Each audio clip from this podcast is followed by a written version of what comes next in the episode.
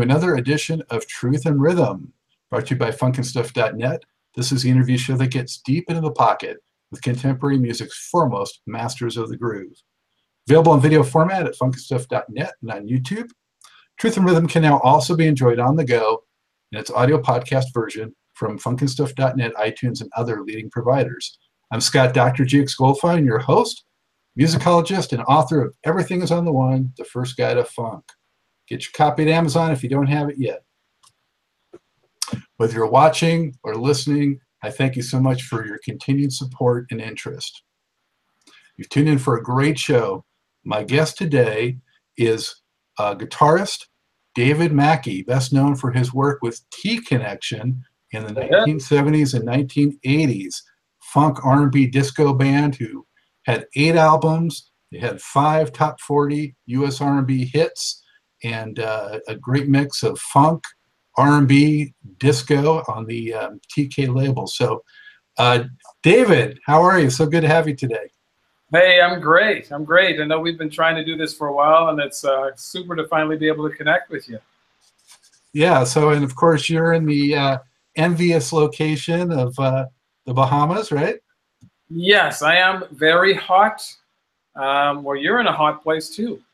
That's but um, yeah. it's really, really hot, hot here, and um, just happened to just get home, and I'm now down in our practice dungeon because I have a local band that uh, you know I've actually introduced quite a quite a number of Bahamians who've been in and out of the bands into music of our era because I'm still into what you know the styles of music that existed uh, back back in the 70s and the 80s and, and even some before that. You know, the Beatles. I like the Beatles. I like uh, the Isley Brothers, and you know, it's just a wide mix of uh, of music.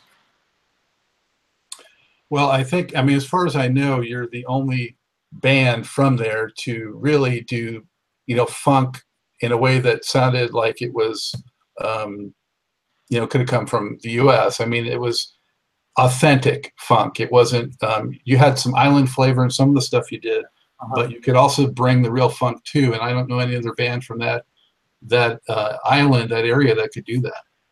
Well, you know, we in the Bahamas, um, one of the things that says was really different from how it is in, in, the, in the United States, uh, which I spent a lot of time in the United States. Actually, um, I spent a lot of years growing up in the Chicago area, playing blues and blues clubs and, and, and stuff like that.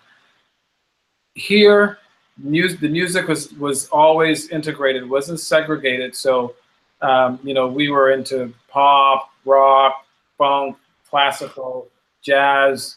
Um, as a matter of fact, um, before I joined the band, they uh, the band did a cover version of Daniel, and uh, everybody thought that it was was our song. And um, you know, a lot of the music that that we did um, was really an eye opener for for uh, for Bahamians, and, and, and our music is, is influenced by it. Like if you listen to On Fire and and, and Prisoner of My Mind and a lot of those type of tunes, you, you'll hear classical elements because uh, our band leader, Theophilus Coakley, is classically trained, jazz trained, and um, he's liter- literally a music genius. I'd never actually encountered anyone that I've spent time with like that that is a musician on that level. So he was able to actually bring all of us up musically to a higher level and a lot of my playing as a, as a guitarist is influenced by what I got from him. So a lot of what I do will be some of the kind of movements that a keyboard player would be doing. So interesting to hear that it was sort of a melting pot there in terms of the yeah. music, which is great. Um, but uh, tell me what it was like growing growing up there, and how and when did you get into music? Well, my story is unique from the rest of the guys because I lived in the Bahamas when I was in my younger years, and uh, because my my parents, uh, my dad moved to the states, and so with me, I actually grew up more in the Chicago area, and so my influence, musical influence, came from uh, were more like rock oriented, and I spent a lot of time. I played in blues clubs in on the south side of Chicago in the roughneck areas there in the wee hours of the morning. played with some of the old guys, like I played with uh, Muddy Waters Jr. Um, played with, um, sat in with some guys, uh, old blues guys like Lefty Dizz, and we played with a band that was uh, Son Seals. And uh, these guys were all, you know, deep blues. You know, Chicago was the blues capital of the world.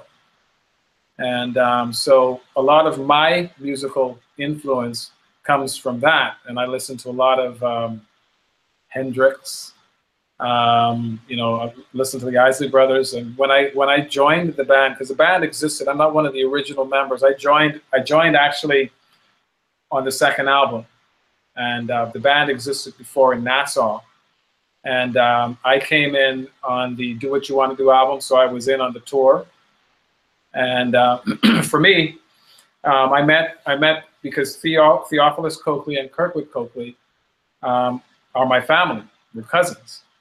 And so they had this huge song, "Do What You Want to Do," which was a massive hit that stayed stayed uh, ten weeks at number one on the dance charts. And um, I was in university at the time. His um, sisters lived in Chicago as well too. And uh, when they came to do a concert with this huge record, um, their sisters brought them over, and I was in university at the time, but obsessed with music. I was going to do electronic engineering. Uh, but music was just that drug. Those 12 notes just um, were hypnotic for me and still are. Because if I could, I'd drop everything I'm doing now and get right back into music because that's a passion, it's a part of me. And so they brought them over to the house where I lived, well, actually in the suburb of Chicago, Evanston. And um, I played them some demos that I that I did, and uh, they were quite impressed with my playing. And uh, when I went to go and see them in concert, um, in, in Chicago, which was a big sold out concert. Um, I went backstage and I said to them, you know, if you if you ever think about expanding, you know, give me a call. And I never thought anything would ever happen from it. And uh, two weeks later, they called me and said, Dave, you ready? And I went, what, what, what? Hmm. And um, they they sent my my tickets, a ticket for me to head down to Criteria, the legendary Criteria Studios. Uh, which has recorded the likes of um, Hendrix has been in there, James Brown, uh, the Eagles. A lot of the classic hits of the 70s were recorded in this legendary recording studio, um, owned by a guy by the name of Mack Emerman. Um, the Bee Gees did all of their stuff there, except the, the later stuff, they, they built their own studio, Middle Ear. Um, but when I came, when I went there, the Bee Gees were in there every day um, they were in a studio upstairs because the criteria, there are like five studios. And um, they were, you know, they used to go upstairs to the studio, which was pretty much like theirs inside this, this complex. We used to see them every day. Um, and Julio Iglesias was there too at the time. And Olivia Newton-John passed through. And, and um, the, the one who died, um, was I think it was Barry or Andy Gibb, passed through there. Um, and so, yeah, and um, actually, the, the their producer, by the name of Albhy Galuten, um, at that time, you know, the, the, the keyboards aren't like how they are now, where all of the stuff is, they're all samples and they're all pre-done for you. Uh, when you were using a synthesizer, and I have something, something that's kind of like from that era now, if you see this here, which has the name Moog on it, which I'm sure you know that name, Moog. um, it all had to be programmed. So these devices came and there was no push a button and the sound is there. Uh, no, you push a button and you had to go through these different oscillators and filters and, and everything to, to generate the sound. And um, you know the devices have to warm up because they drift out of tune. Um, and so Albhy came in and um, he did some of the programming for us. Actually, he did the programming, the low growl synth that's in um, Do What You Want to Do. If you listen to that, you hear the low synth in there. Um, he was involved with that. Wow. So Chicago, what a great soaking up the authentic Chicago blues. You can't beat that. I, have been there a few times myself, and it was a thrill to get to go to some of those, you know, real gritty uh, blues clubs and hear those guys. Yeah. Um, so, Dave, when did you first pick up the guitar, though, and how did you learn how to play? Um, I actually started the guitar late. I, I initially, uh, it's something that I always wanted to do. but you know, it's not an easy instrument to, to play. And um, I hooked up with a friend of mine um, who was a really good good buddy of mine um, by the name of Jim Duplo. He's, he's right now he's a podiatrist. And um, you know, I always wanted to be in a band, and it's like, well, what's going to be the easiest way in? And it's like, okay, well, if you learn the bass, you can, you know, you can get in, because it's it's a whole lot simpler, you know, to play the, the basic bass. And so I did that, and I got some tips and tricks from from him, and um, I hung out at music stores um, in on the north side of Chicago and in Evanston, and to hear, you know, as soon as I heard somebody doing stuff that I didn't know, you know, I'd dash over and ask them to show it to me. And, um, you know, then when I went to university, when I should have been really into my work, um, I was still the music. And I connected up with a friend of mine who was an incredible harmonica player and also played guitar. And he showed me some simple sort of tricks that that just revolutionized my playing. So uh, when I came from break um, after being at university, um, and I was jamming with my friends, they were like, "Wow, just on a whole other whole other level from even the guy who who you know who I who got me into it." Um, so you know, it was an obsession. Um, as far as uh, guitar itself, um, I didn't really take much lessons. Um, I did spend some time with some guys, but but my thing was, you know, the, the basics and just playing the, the strings and the things that, that they would show you as somebody just coming up, you know, playing whether it's Mary Had a Little Lamb or what have you. It just it just didn't work for me. I needed to go right straight in and right at it. And um, through being affiliated with a lot of people, um, I was able to um, get in my to get into it. And, and, and, my my thing was I wanted to sound really strong. You know, I wanted a, a very powerful sound, and um, so um, you know, and that really comes in how you do your note bends and you know how, how you how you feel the guitar. And so I spent a lot of time. Um, you know, I would just grab a guitar and I would just bend the hell out of it, bend the notes out of it, and work to get the strong you know, strong sound. You know, I was able to, to spend time around a lot of a lot of guys who played a variety of different styles. Um, there was a friend of mine who was a Southern rocker, and he showed me Southern stuff. And um, you know, they did a lot of listening. And when I joined with with uh, T Connection, it was my sound and, and everything and my approach that really enticed them to to bring me in because I was the youngest guy. I was like 19 years old and the other guys were older, and it's like, you know, you're going to bring this kid in. How's it going to work? You know, but but I came in there really obsessed with music, so I was just like that. Um, you know, sounds, I, sounds like you're a little quicker study with the music than you were with college. Yeah, uh, but the thing about it is, when I finally settled down and said I'm going to get serious with this, with you know, with my studies, um, that's when the opportunity came because I pretty much was like, this is not going to work. I'm not going to be able to do this. And um, so I hunkered down and I was ready to do my my schoolwork. And then that's when the opportunity came, which seems to be how it is in life all the time. Mm-hmm. There's something you're really working hard at, and then you finally say, well, it's not going to happen. And you go to something else and you're like, ready, I'm going to make this happen. Then what you wanted before comes in, and it's like, okay, either you're going to take it or you're going to keep going on that path. And I took it. And it was, you know, it was a, a thoroughly exciting ride for me because, um, you know, I was a guy who I hadn't played in front of any more than like 50 people. And you know, when I joined the band, we were we were recording and also touring. You, so you record and you go. A gig comes up. So we, we went on tour. So the first concert tour that I went on was with the Isley Brothers.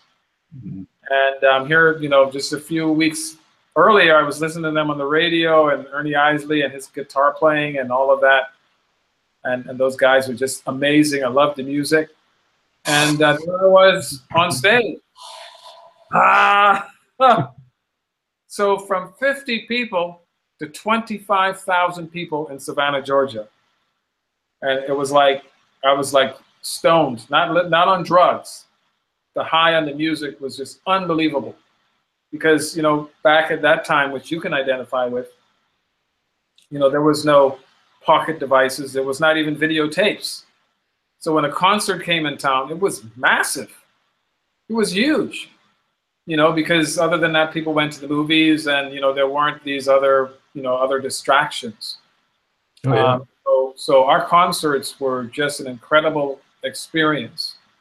And um, you know, we toured throughout the states. We were supposed to go to Europe because Europe actually was our largest market. And uh, when we left TK Records, um, and we, we went to Capitol, which is where we did the majority of our, our recordings. Our manager, we were just about to go on, on a European tour, and our new manager, who happened also, he was also the manager for Bob Marley and Jimmy Cliff. And he also used to manage uh, Marvin Gaye, guy by the name of Don Taylor. And um, he uncovered uh, the management team that we had before were about to rip us off. And um, so we, we never ended up in Europe, like I say, which, because we've been on top of the pops. We've been on Soul Train, you know, we've been on American Bandstand.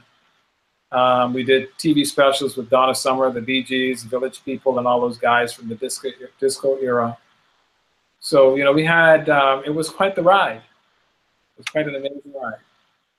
Yeah, definitely. So the first album that you had mentioned with the hit before you came was uh, Magic in 1977, right? Yeah. And that had the, the big first hit, uh, Do What You Want to Do. Uh, The biggest song. Yeah. Yeah, so that song had a touch of funk, but I would say it was a little more dance club type of thing than Yeah. straight out funk.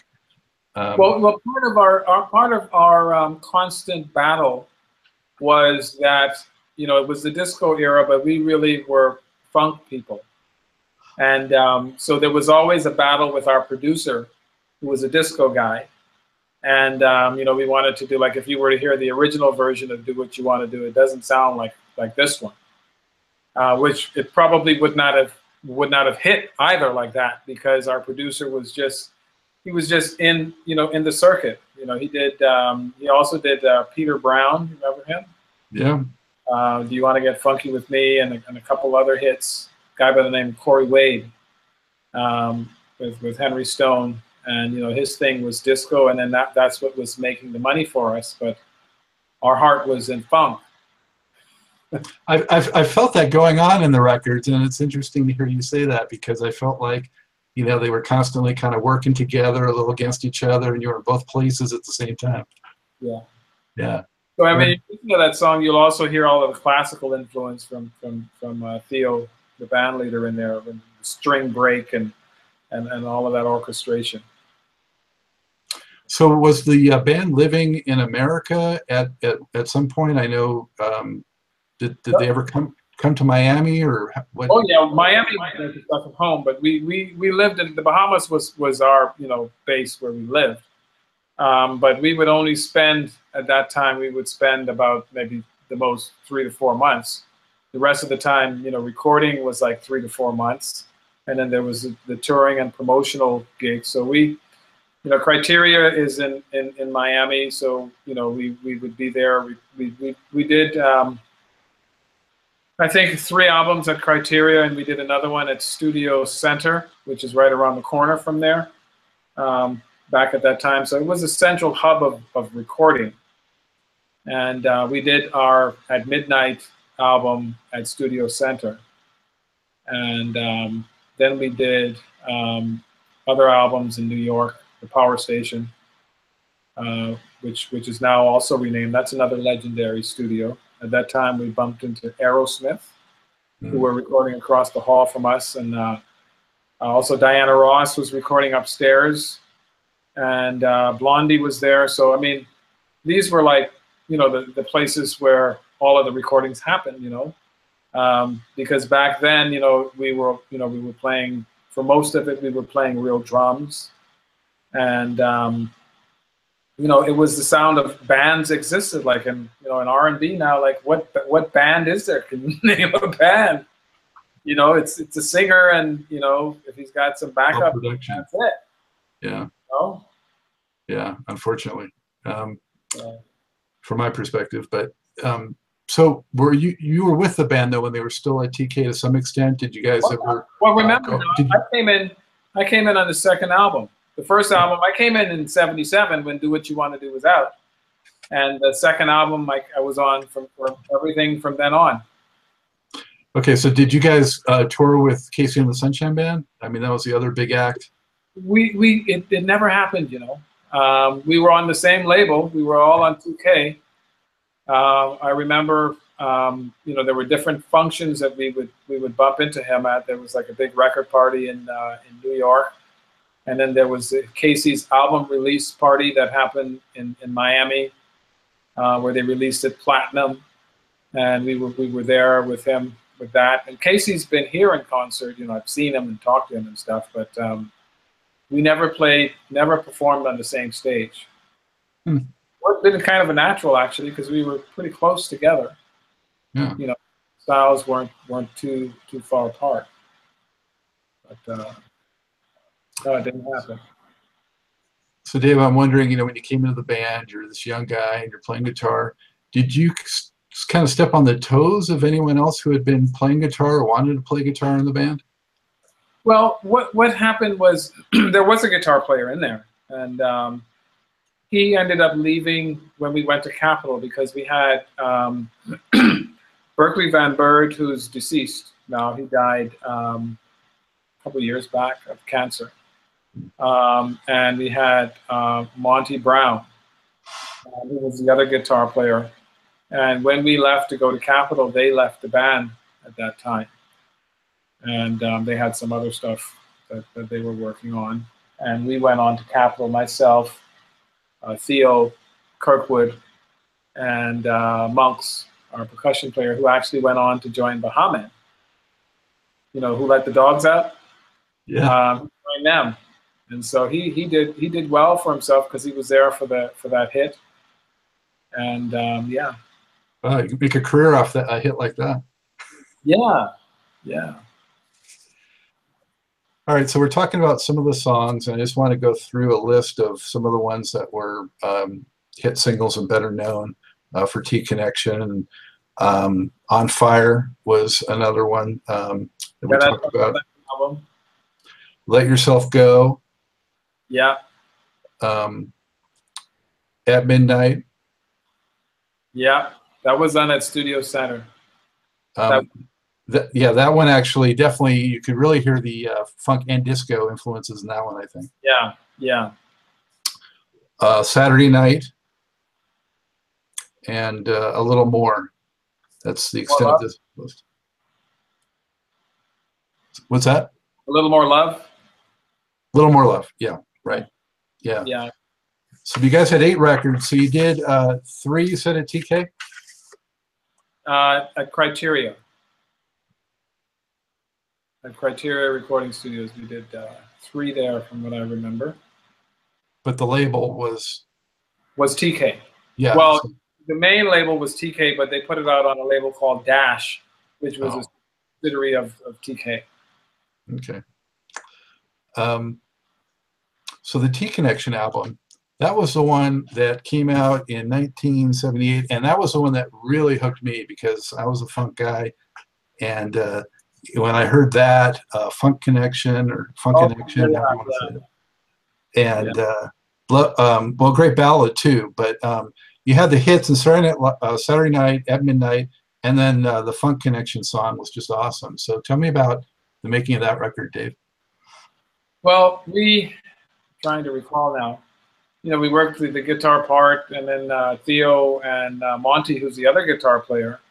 Um, they, you know, they they did the lyrics together, and he's the one who actually did the sort of rap thing in there. You know, it was influenced by P Funk. You, you can hear that. Uh, P Funk and um, some of the stuff that uh, Ray Parker did, like with Rufus, and that's the guitar was was influenced by what Rufus did, like uh, "You Got the Love." You remember that? Yeah, it's, it's a great one. The guitar you'll hear, we're using the same type of uh, type of technique on it. And actually, the the uh, engineer who, who worked on that project, he and I keep in contact through Facebook. A guy by the name of Gary Vandy.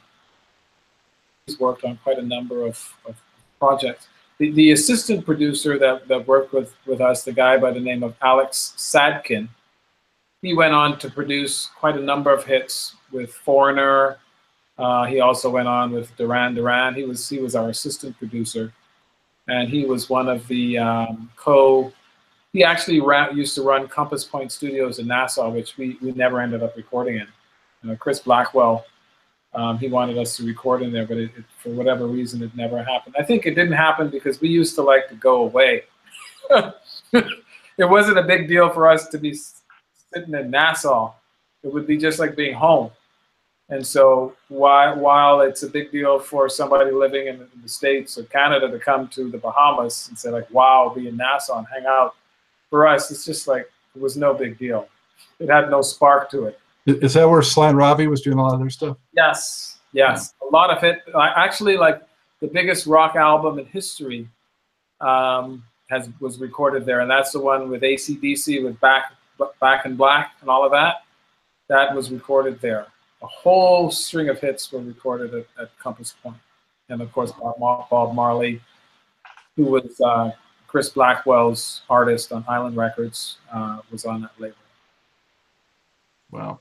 Well, this uh, T Connection album, I think, I sense it took you guys to a kind of a new level of success and, and exposure with uh, radio play. And I think as being sort of more of an album artist, do you, do you kind of agree with that?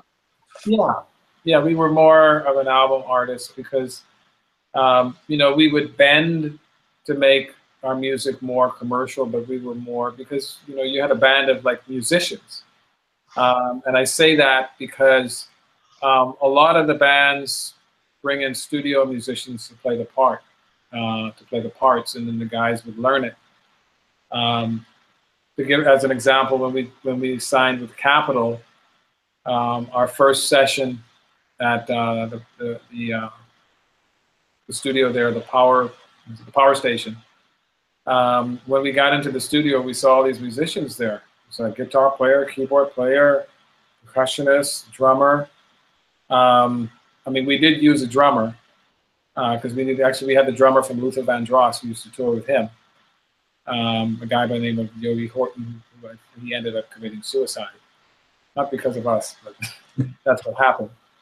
Um, so as we were going to go and do our do our stuff, these studio musicians were sitting there, and we were like confused. And so as we struck up our first couple of notes, the guys started packing up their stuff and say, "You don't need us," because they're used to bands that come in there, but they can't really play, and or can't play on a studio level because the demands in a studio are much greater than when you're playing live. You know, the, when you're dealing with the producers and stuff, your, your timing has to be precise, and your instrument has to be tuned properly, and you have to be able to improvise on the spot and come up with you know with different riffs and different ideas.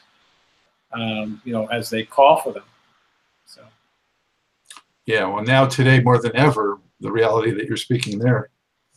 It's gone. Yeah, you know, on this album, I thought too that you guys really showed that you could do a nice ballad. "Love Supreme" is is real nice. In fact, um, kind of a little bit of an Earth, Wind, and Fire vibe, really.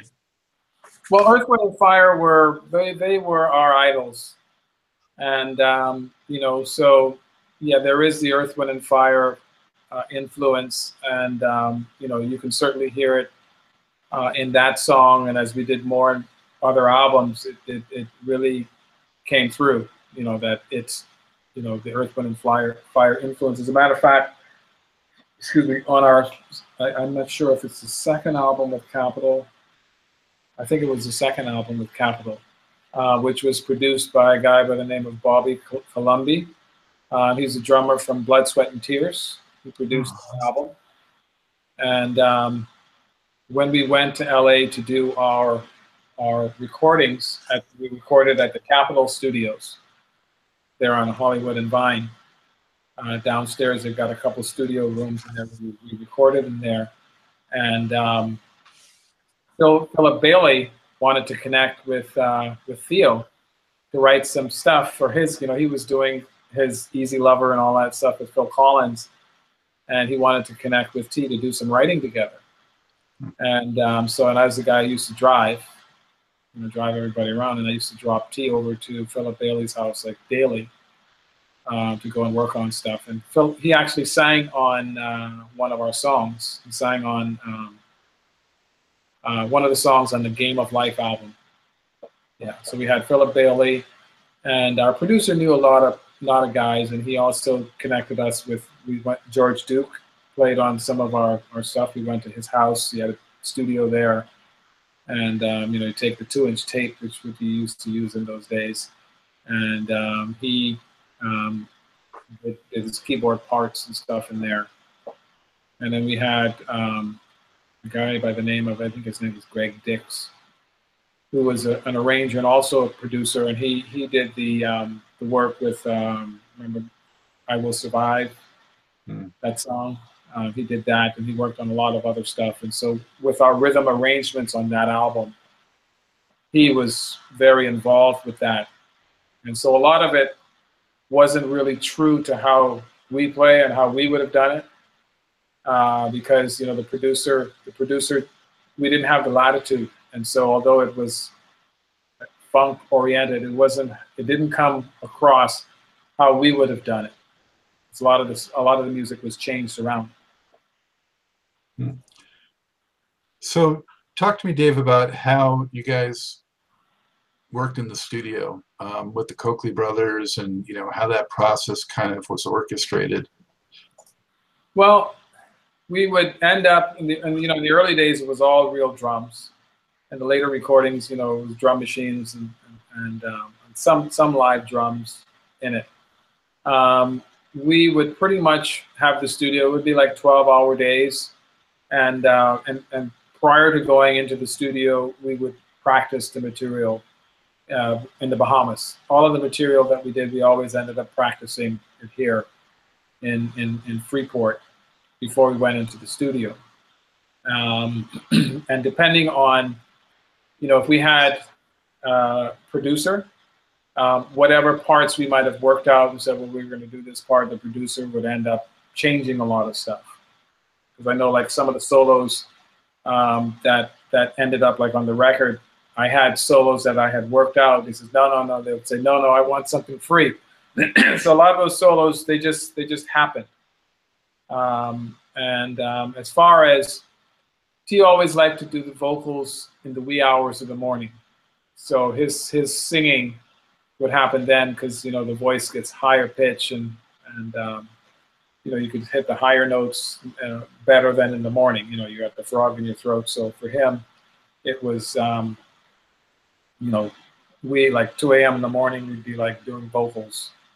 And, um, you know, some of the songs, um, I know like on the latter album, which, which the last album we did, which was pretty much pure funk, um, Take It to the Limit, you know, we'd spend like a couple weeks on one song working and tweaking and changing. And you know, you send it to Capitol, and the producer says, well, "Give me more of this, add that, you know, get me some girls in this, you know," and then we would end up doing that.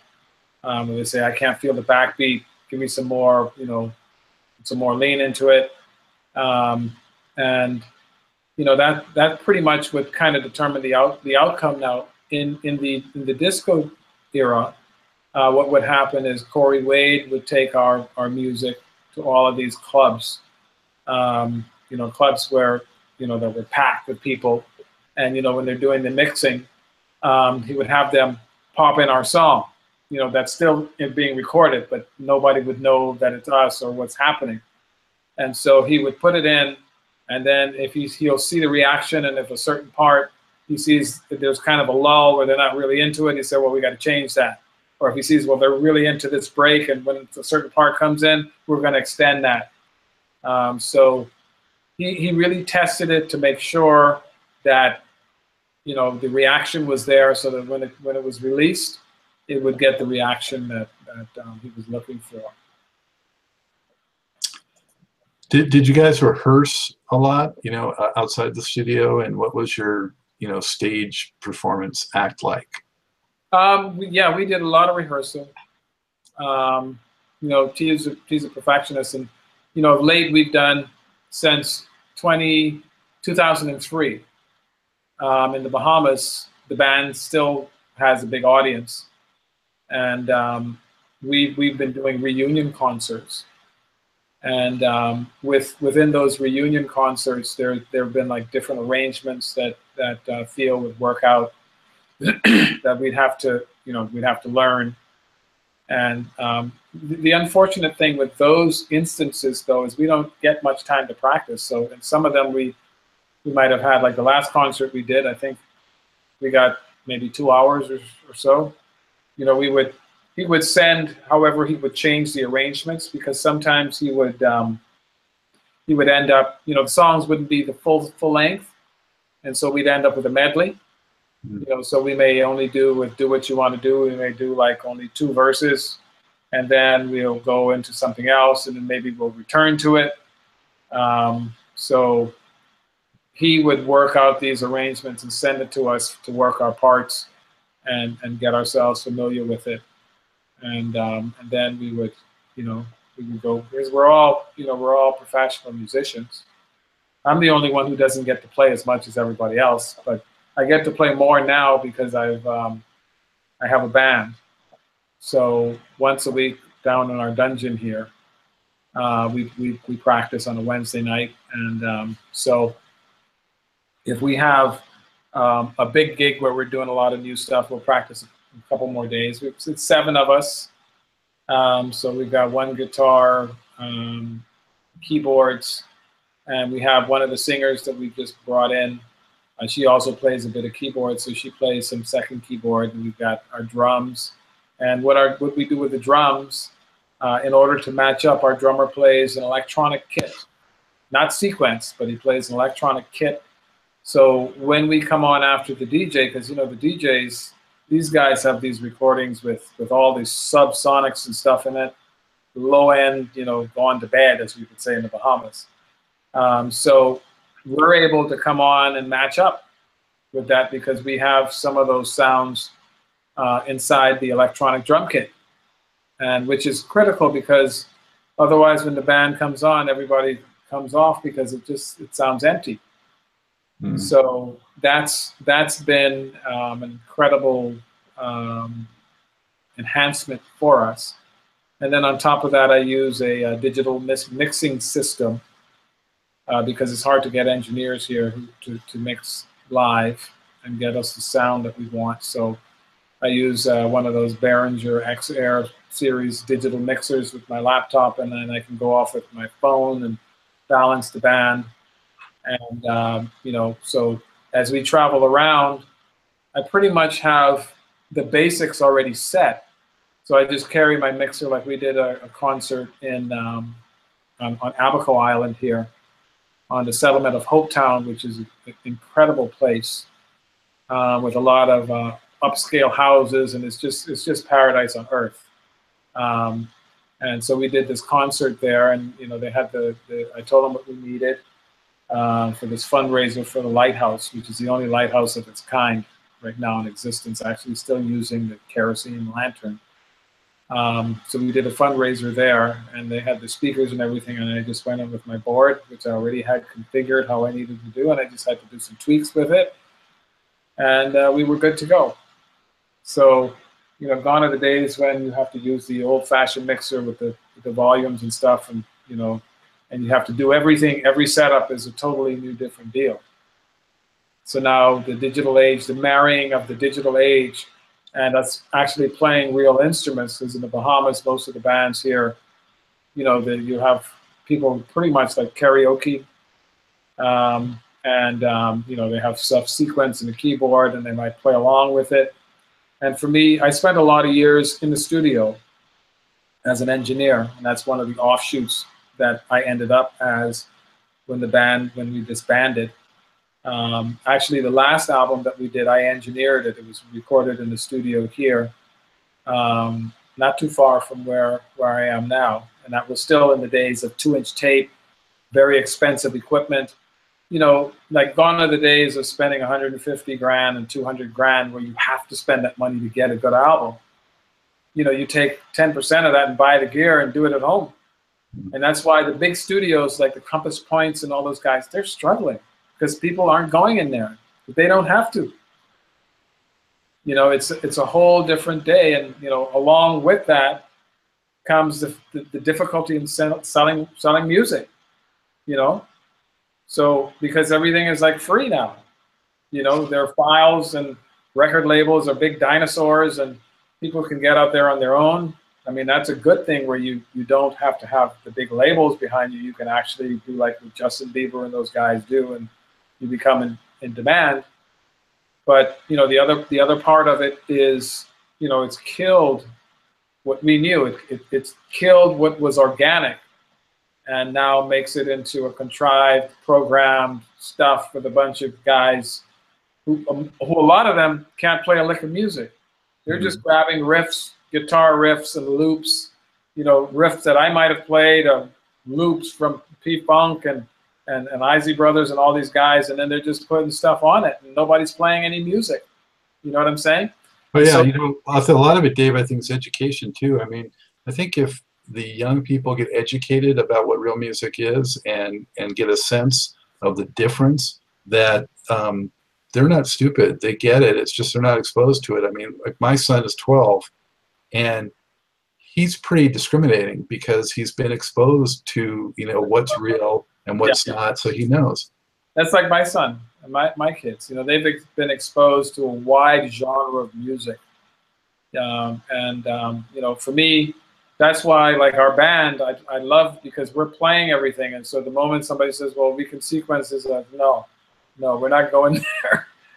we're going to play, you know, if, if it means, you know, a lot of, a lot of the stuff, um, I'll end up maybe playing some of the key riffs that might have been on the keyboard. We change it up and I'm playing it on the guitar. Um, so, you know, we do, we do a lot of, we do Marley, we do some of the island stuff.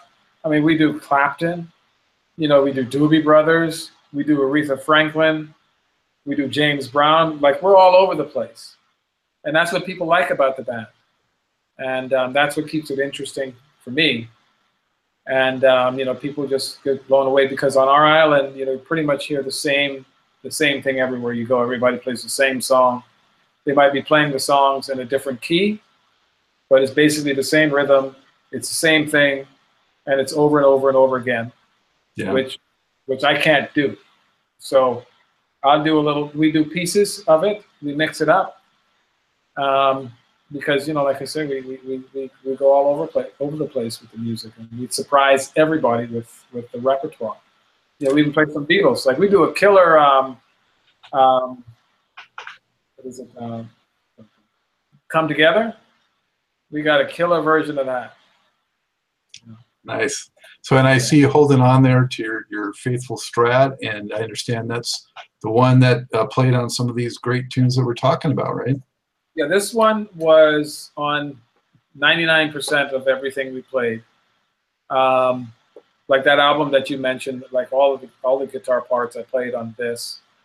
Um, the album, when we did the album that's called Pure and Natural with Capitol, an album that, that Theo produced, um, I had a, a, Gibson at the time. And um, I played, I played a, a good bit of stuff on the Gibson. Uh, there's a song that actually now turns out to be the most popular song for us that we play called "Best of My Love." Um, I played that with the with the Gibson, and um, but all of the other albums because I'm really a, a, Fender Strat guy. So no matter how much I go, I still end up right back with the Strat. This is a 1977 Strat. Does it have a name? Uh, no, it's just uh, it spent a lot of time in bed with me back in the early days because I was, you know, at least at least a minimum of eight hours a day practicing. That's like Hendrix sleeping with your guitar. Yeah, and um, so, but this guitar was a replacement for a Strat that I had that was a 65 Strat. So the the parts that I played on uh, on our on Fire album, I played with that 65 Strat. But uh, what happened is when we did we did a gig with um, a guy by the name of uh, Jimmy Castor. I don't know if you remember a song called "In the Space Age," uh, and, and, we played the Apollo Theater. And um, during the time when our roadies were moving our our all of our gear inside, some guys broke broke into the truck and stole my 65 Strat, um, the bass from the bass player, also a 12 string of mine, and a bunch of the the type of outfits that we used to wear, which is kind of like, you know, back in that time was a lot of sparkle and you looked like space characters and stuff like Star Wars. And so we had some expensive outfits. Uh, they stole those, and um, we ended up. I ended up with, uh, with this baby here.